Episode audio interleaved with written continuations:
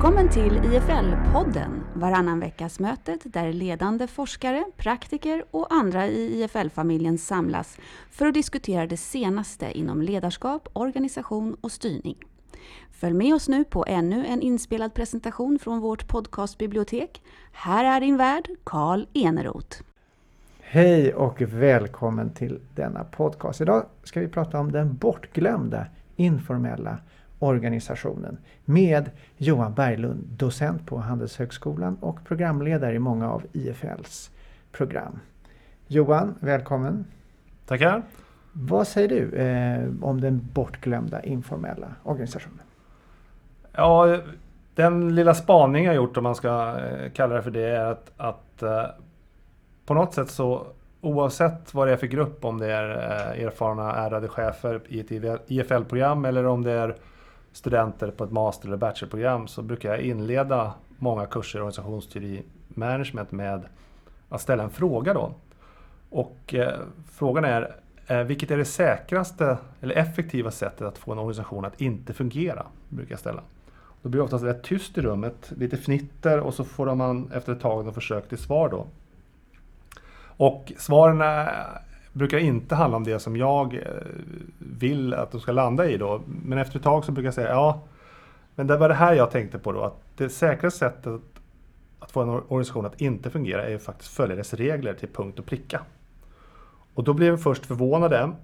Och är det ärrade, mer erfarna chefer i, så är förvåningsperioden ganska kort. Utan de inser direkt och polletten faller ner och så börjar de skratta. Jo, just det, så är det ju. Följer man reglerna så går det ju åt skogen. Och det är väl en, en, en spaning som folk kan känna igen sig i då. Och tittar man på organisationsteoriforskningen så har man ju länge pratat om den formella organisationen versus den informella organisationen. Men jag tycker ändå att kunna se att man kan se en hel del tendenser på att vi tenderar att glömma bort den informella organisationen och fokusera allt för mycket på den formella, även i nyare eh, forskning slash konsult, mer populära diskussioner också kring ledarskap, organisering och, och, och management. Då. Varför är det så tror du? Jag vet inte, men det finns någon sån här eh, sökande efter den heliga graalen tror jag. Att man vill hitta på något sätt de universella underliggande reglerna, definitionerna som på något sätt är allmängiltiga och gäller hela tiden. Det finns en, en, en lockelse, fascination i det. Så då jagar man dem på något sätt de här stegvisa 1, 2, 3, gör det så här så går det bra. Ja, men om man tittar till exempel på organisations eller organisering i samhället så är det ganska många trender som pekar på att vi mäter ju inte mindre utan mer. Och vi försöker kvantifiera, vi har rankings, vi har standard operating procedures. Vi arbetar med den formella organisationen och försöker få den bättre och trimma den. Och då är det på något sätt att vi tar fram regler, vi tar fram arbetsbeskrivningar, tar fram standards och vi försöker också väta, ranka, vad är det vi ska liksom utveckla mer, vad ska vi göra oss av med? Så det är så att man alltså styr det man kan styra, är det så du tänker? Ja, det är ett problem då som jag menar eh, eh, som finns. Menar, det, finns det mätbara samhället har ju många pratat om. Problemet är att det mätbara samhället, en bra metafor för den, det är ju den här gamla seriestrippen med det här fyllot som letar efter sina nycklar och står under gatlampan. Så kommer en förbipasserande och frågar, men var det där du tappade nycklarna? Nej, men det är här det lyser. På något sätt tenderar vi organisationer många gånger att mäta det som man kan mäta. Det som är lätt att mäta, lätt att fånga. Men kanske inte alls det som på något sätt är indikationer på den underliggande problematiken. Men på något sätt så vill man ha det mätbara och då, då nöjer man sig ibland eller jagar ibland det som går att, att mäta istället för att ställa sig frågan vad är det för problem som vi söker efter och ställa sig frågan hur man ska hantera det. Kanske något annat sätt skulle kunna vara lämpligt istället. Då. Men det finns ju en, en motsats i det för att kan man inte mäta så kan man inte styra och då ska man då släppa det bara. Ska man hoppa över och styra? Ja, fast man kan ju mäta Jag säger inte att man inte ska mäta det, men, men risken är ju att, att, om man tror att det här måttet är verkligheten, om man tar kartan för verkligheten, då kan man ju bli frustrerad eh, i en organisation att man har massa regler, man har massa standards, man har massa mättal och sen följer inte folk det här, eller det funkar inte riktigt. Och då försöker man styra lite hårdare, se till att, att pusha igenom det här. Och kanske ibland borde man ställa sig frågan att det kanske är regeln eller standarden det är fel på snarare än verkligheten. För att på något sätt så tenderar man att, att vara i den formella organisationen för att söka lösningarna på problemet och hantera det med kanske att, att trycka på hårdare, implementera bättre och så vidare. Och kanske glömmer bort att den informella organisationen, det folk faktiskt gör, skillnad mot det formella, det man borde göra i den bästa av världar. Att det finns ett gap eller en skillnad däremellan kanske har en, en, en viktig orsak som man, man borde hantera istället för att liksom arbeta på systemnivån bara, den formella organisationen. Men det kommer ju ner till frågan, vem är det som egentligen vet bäst? Huvudet eller händerna? Jo, det är en annan problem om man tittar på en stor organisation. så eh, Just många av de här som bestämmer de här processerna eller standard operating procedures eller regler är ju oftast folk eh, kanske högre, upp i organisationen och det är inte de som kanske till första, eller i största utsträckning kommer att eh, bli utsatta för de här reglerna. Kanske ett sätt är att involvera mellanchefsnivåerna exempelvis i det här skapandet av regler. De som kanske har daglig kundkontakt, jobbar ute på fältet och så vidare. Kanske har en hel del input till att den här regeln kommer inte funka. För att... Eh, eh, hur, ser, hur, ser, en regel ut då, som man kan bryta? På något sätt så eh, eh tror jag att, att det är ett, många gånger ett friskhetstecken. Nu pratar jag inte om, om att man ska liksom bryta mot etiska regler nödvändigtvis eller bryta mot lagstiftning eller något sånt där. Men många av, av reglerna i en organisation är ju goda gissningar på något sätt och bör ses som det. Men man bör se regler snarare som en startpunkt än att man har löst problemet. Eh, och i så fall om man gör det, om man har en sån och en kultur som är liksom, eh, lärande på det sättet, då kan man ju på något sätt hantera att den här regeln funkar inte riktigt. Vi var tvungna att bryta mot den. Och informera att, vi, att det här regeln borde ändras, eller vi borde ändra den här beskrivningen eller, eller, och så vidare. Och så, och så finjusterar man det över, över tid så att säga. En organisation som inte fungerar riktigt, det är ju faktiskt att folk försöker följa reglerna fast de kanske vet att reglerna är eh, korkade eller dåliga eller i värsta fall helt eh, vansinniga, eller fel. Ja. Men man vet att man får inte skäll, man blir inte uthängd för att om man följer regler, men däremot om man liksom bryter mot dem så kanske man liksom blir uppmärksammad negativt. Då. Så då är det lättare att följa reglerna fast man kanske vet att man borde göra på ett helt annat sätt. Förutsätter inte det här att de som är i organisationen har en, en egen känsla för de goda reglerna? Förutsätter inte ett, en, en träning in i en kultur där de här reglerna, de informella reglerna är tydliga någonstans? Jo, men det är på något sätt eh, är väl en, ett sätt att, att arbeta med en arbetskultur oavsett verksamhet, att man har någon form av pågående dialog. Vad är det vi vill? Vad står vi för? Och så vidare. Och det är väl sunt att man, man har det och funderar på det. Jag tror att det som jag eh, är lite emot då, det är att om man låter de här eh, man tar fram formella regler eller processbeskrivningar, eller vad man nu vill kalla det för. Och ser det som en lösning. Vi har haft ett problem, nu har vi löst det för vi har en ny process på plats. Då gör man det för enkelt för sig många gånger. Eh, däremot om man ser det som en startpunkt. Vi borde ändra om, vi borde bli bättre i vårt kundbemötande på det här sättet. Och det här är processen som ska lösa det. Och sen är man öppen med att Funkar det inte så meddela och låt oss ha en diskussion om det här och så ändrar man det här eh, över tiden och att, att, att man inte går prestige att det här regeln har vi bestämt och då ska vi följa den till punkt och pricka. Så att när man ser problem med organisationen kanske inte första analysen ska vara att okej, okay, folk följer inte reglerna, vi får implementera dem hårdare, bättre eller styra upp det så att folk följer dem, utan kanske snarare ställa sig frågan varför följer inte folk reglerna? Att man antar att folk försöker vanligtvis göra ett bra jobb, så kanske de är så att att de har sett att det, det, om vi skulle följa den här regeln skulle det inte funka. För att få saker och ting att funka så måste vi kanske bryta mot dem lite grann eller tänja lite på dem. Det vill säga, det blir en konflikt mellan den formella organisationen, den som beskrivs i regler, hur saker borde vara i den bästa av världar, och den informella, hur det faktiskt sker och man liksom försöker pragmatiskt lösa problemen när man har kunden i telefon. Men hur ska man då styra? Är det med värderingar? Eller ska man hoppa över att styra? Kan man inte ha någon som bestämmer över någon annan? Det kan ju vara många sätt, men ett sätt är ju värderingen. Det är det som, som om vi ser en trend i samhället idag, att man försöker lösa mer och mer problem genom att formalisera, byråkratisera, reglera på något, på något sätt. Så kan man titta på forskningen på organisationsteori eller ledarskap. Där man försöker man ju liksom peka på kulturens roll och meningsskapande och tolkning och att allting beror på sammanhang och situation och lyfta fram de aspekterna som är mer närmare den informella organisationen. Den beskrivningen av den, det folk de facto gör. Och det är ju ett sätt att, att, att man arbetar, vilket många verksamheter, organisationer, företag gör då, att man arbetar med organisationskultur. Eh, det vill säga att man har liksom någon pågående dialog eh, där vissa värderingar vad vi står för och man borde följa. Men även där är det ju på något sätt ingenting kan ju vara hugget i sten. i den meningen att man måste hela tiden ha ett, ett dynamiskt och över tiden att, att systemet utvecklas, värderingarna utvecklas. Att man diskuterar, men är det här en värdering vi faktiskt står för idag? Det kanske var relevant 10-15 år sedan.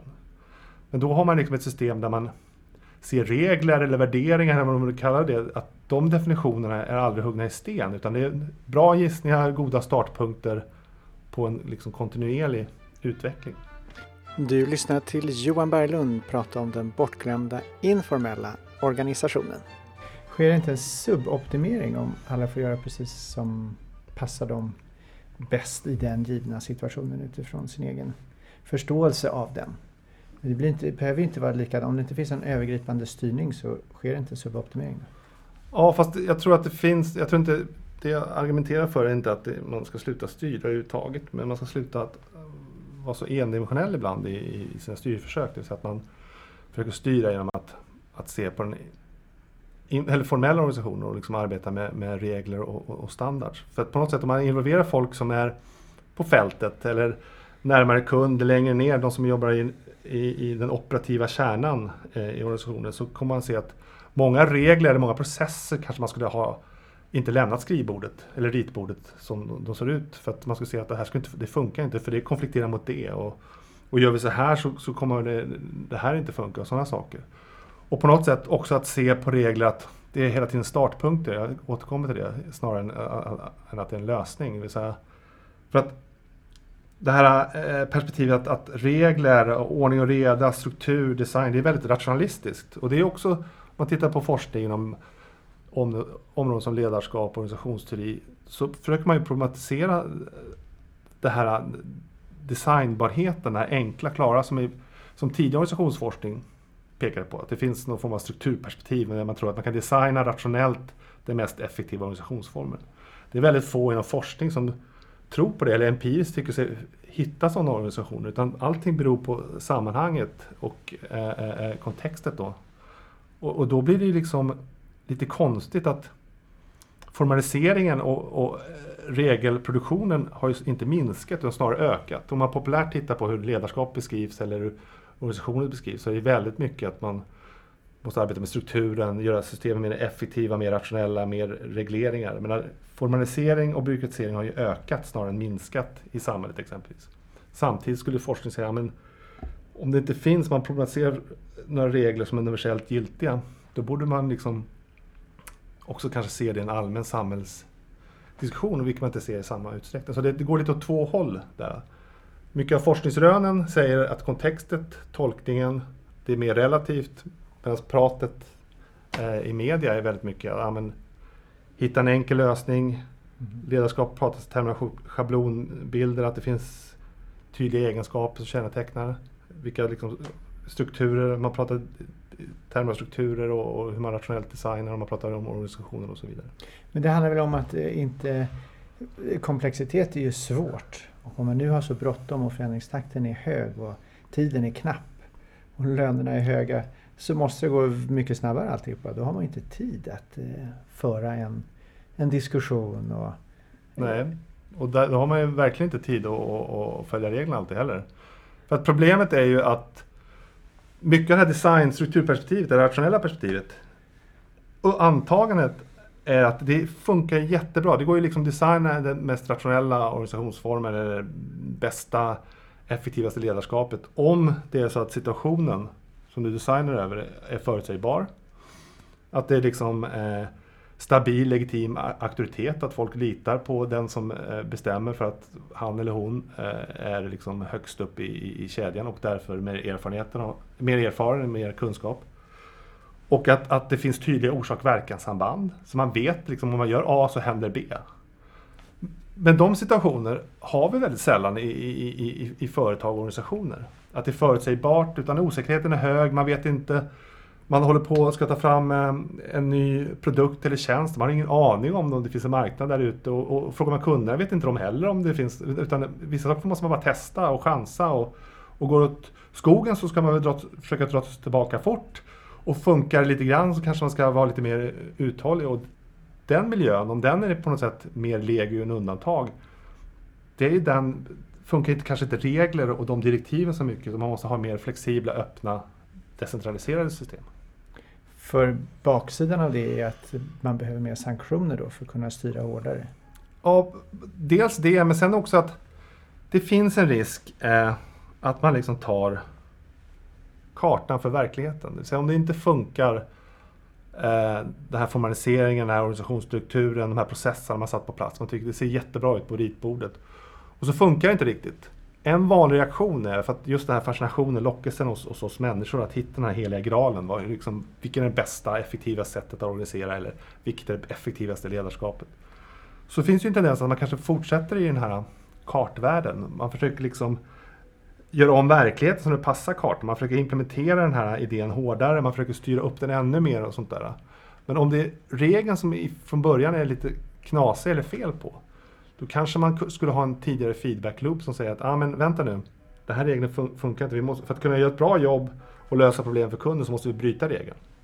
Men också att man har en organisation där man kan kommunicera det här och över tiden, ja ah, men då kanske vi ska ändra om det här. Det här verkar ju vara, vara, nu tänkte vi fel, nu får vi göra om på något sätt.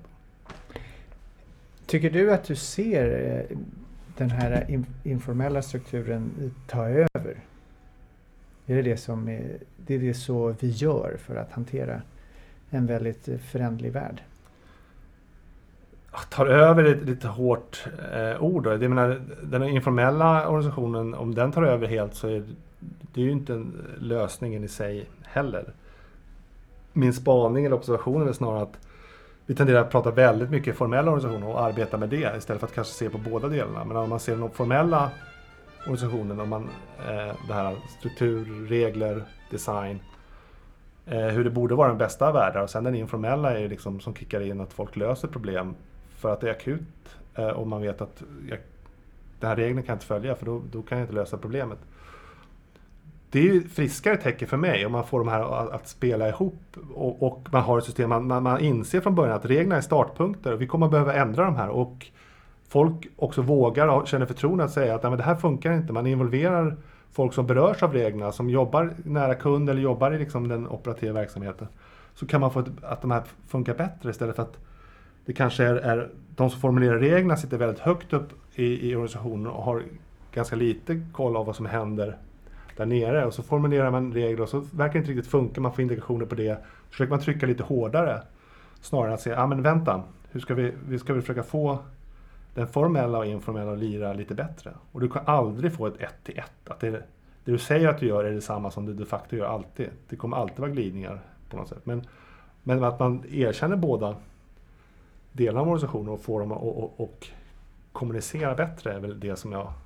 Och värderas lika högt kanske? En liten eh, eh, lagom mesig forskarsyntes kan man säga. Så vad man lägger ihop det här, vad blir det för... Vad kan man ta med sig? Hur ska man tänka? Ja, ett sätt som jag funderar på något sätt om man, är att om man tar ner eh, den här jakten på den heliga graalen, att man kanske inte tror att, att lösningen finns alltid på ritbordet eller i regler eller standard eller eh, eh, processer då, utan om man ser att man befinner sig i en situation som är komplex, osäker, otvetydig och det har inga tydliga enkla kausalsamband. Då kanske man måste ha tillåta ett mer öppet system. Folk tar mer ansvar, folk som är nära problemen, eh, nära kunden exempelvis, får ta mer ansvar. Och det betyder inte att, att det är en anarki. Eh, men, men att man vet att de regler som man måste ha, de strukturer man har som man måste ha, är hela tiden öppna och förhandlingsbara. Det är startpunkter, så man startar om på nytt hela tiden. För att jag tror att det värsta som kan hända, det är ju något sånt här att, att det blir någon, vad som man skulle kunna kalla för någon så här funktionell dumhet.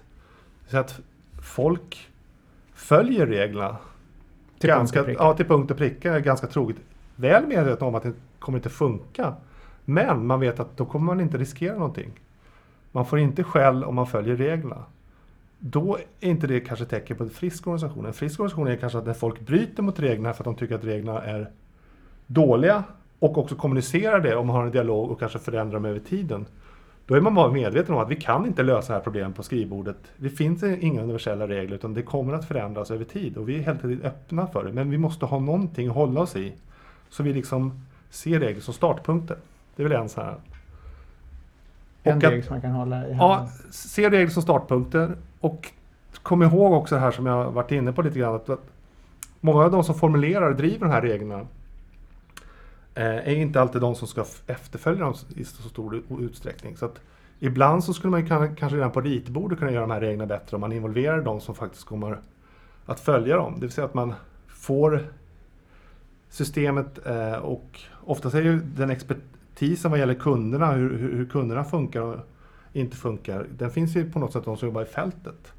Man kanske måste få input därifrån eh, om det är någon regel som kommer att påverka dem väldigt mycket exempelvis redan på ritbordet. Det kan vara ett sätt att hantera att göra regler som är lite närmare praktiken och kanske funkar i fler fall än om det är liksom en ren skrivbordsprodukt. Då. Och sen kan man eh, också tänka sig att, att det handlar också om, inte bara om strukturen, det vill säga den formella organisationen, utan att förstå kulturen. Det vill säga det systemet, det ekosystem som finns i organisationer där folks på något sätt värderingar, tolkningar, den meningsskapelse som görs, om den funkar bra och, och att man ser regler som startpunkt och att man har ett förtroende så kommer man ju också få ett system där man kommer korrigera de här själva och göra det öppet på något sätt. Då. Vill säga att man vågar säga det här funkar inte och så ger tillbaka den informationen i systemet så ändrar man det till, till förhoppningsvis det bättre. Då. Så att det är inte bara struktur. Utan även eh, kultur. Som är närmare informella organisationer. Det folk de facto gör varje dag för att lösa problem. Och genom att ägna mer tid åt det så ökar en förståelse kring det och att man hittar ett språk som man också kan hantera de här återkopplingsmekanismerna som du pratar om. Ja, och för att jag tror att, att, att om man ser det här att, att visst, det är bra med, med regler, det är bra att arbeta med strukturen att, eh, eh, och liksom ändra om den biten. Men om man inte får med kulturen, det som folk på något sätt gör och hur, hur de ser eh, på, på, på hur arbetet funkar och inte funkar och liksom de värderingar som finns centralt, de kan ju gå tvärs emot det man formellt försöker ändra, vad man vill stå för. Då måste man ju försöka få dem att på något sätt lira ihop i någon mening. Eh, och för att om man gör sådana organisationsförändringar eller om man tittar på organisationen, om man bara fokuserar på den formella och missar den här informella biten, då kommer man troligtvis stöta på en hel del patrull. Folk kommer kanske inte följa reglerna.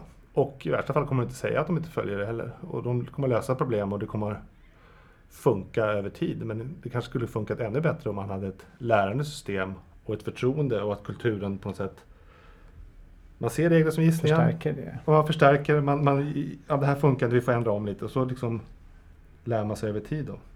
Så att det är både och? Ja, trist men så.